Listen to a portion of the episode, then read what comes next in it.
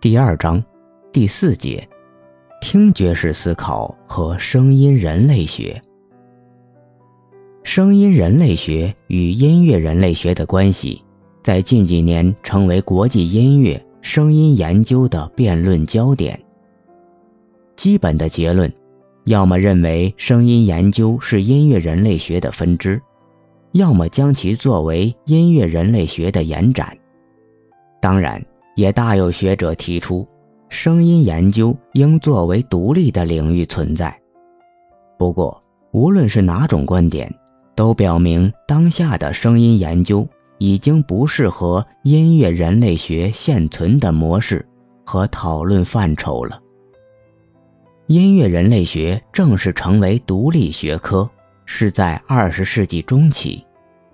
尽管它的研究范畴和对象已经从传统音乐学对以欧洲为主的音乐、乐谱和乐器的研究，扩展到。对非欧洲文化的音乐乐器的研究，以及对音乐相关的社会文化环境中人的行为的研究，但是，音乐人类学大量研究成果仍然不能摆脱音乐学的记谱和分析法。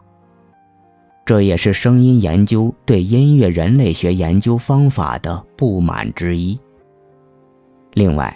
如杜克大学的音乐研究学者路易斯·梅乔斯分析，音乐人类学仍然未能对音乐制作中的技术和科技的创造力有太大关注。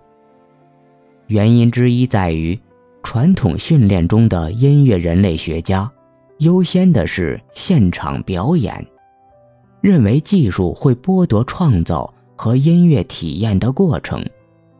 更多的是去关注似乎独立于音乐产业之外的音乐。然而，最近几年，音乐人类学者也开始关注音乐制作者们控制、理解和体验技术的问题。比如，乔纳森·斯特恩在专注 MP3 The Meaning of the Format 中，以 MP3 为例。对二十世纪音乐压缩、录制、数码技术做了历史性的研究，其研究论证了格式、标准以及基础设施等对音乐传播的重要作用。此外，声音相比于音乐具有更强的艺术跨界性。声音与装置艺术、新媒体艺术、大地艺术。生态学、建筑、地理等，无论是在实践层面还是在理论层面，都有更加紧密的关系。因此，声音研究关注的内容远远超越音乐文化和音乐创作者。人类学家史蒂芬·费尔德对巴布亚新几内亚的卡鲁利人的人类学研究。常被视为是声音人类学的奠基之作。贝尔德通过分析声音传播的样式和符号，去了解卡路里社会的文化生活。通过研究对卡路里自然世界、热带雨林和精神世界相关的哭泣、诗歌、歌曲的表演，费尔德让我们意识到。卡鲁利人的声音表达是深刻的情感和感受的具体体现。二十世纪八十年代末，紧随费尔德在人类学中对声音的关注，陆续出现了少量但优秀的人类学家，展开了对声音、音乐、人声极有价值的人类学田野调查。包括艾伦·巴索、查理·凯尔、托尼·西格、玛丽娜·罗斯曼、山田洋一、马诺莱特·莫拉和玛丽娜·彼得森等，这些都是声音人类学的代表性学者。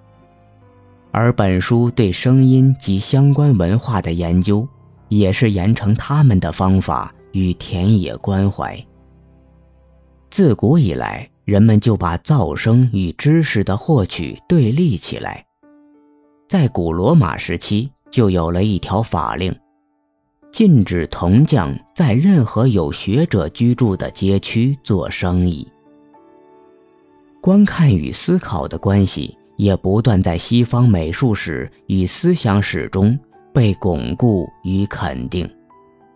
现在提出听觉式思考，也就意味着要与思想史、艺术史中的重量级学说和思想发生碰撞，要挖掘那些被忽略的声音线索。这也恰恰是声音研究的兴奋之处。在当下声音艺术和实验音乐丰富的实践语境中，听觉式思考将具有更加具体的内容，也会在艺术、社会文化以及政治层面发挥切实的价值。被誉为卡夫卡之后最伟大的犹太作家卡拉里斯·利斯贝克特这样听音乐。我将手轻轻地放在唱盘机上，我的手震动着，声波通过手流向我的全身。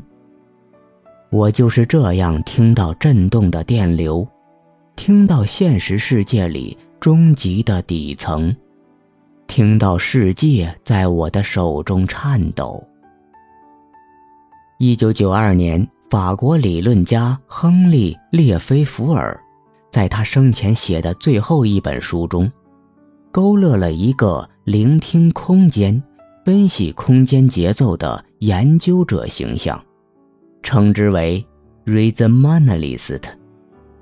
他将聆听世界，而且首先聆听那些被轻蔑的称为噪音，并被认为是没有任何意义的声音。聆听充溢着意义的喃喃低语，最后他将聆听寂静。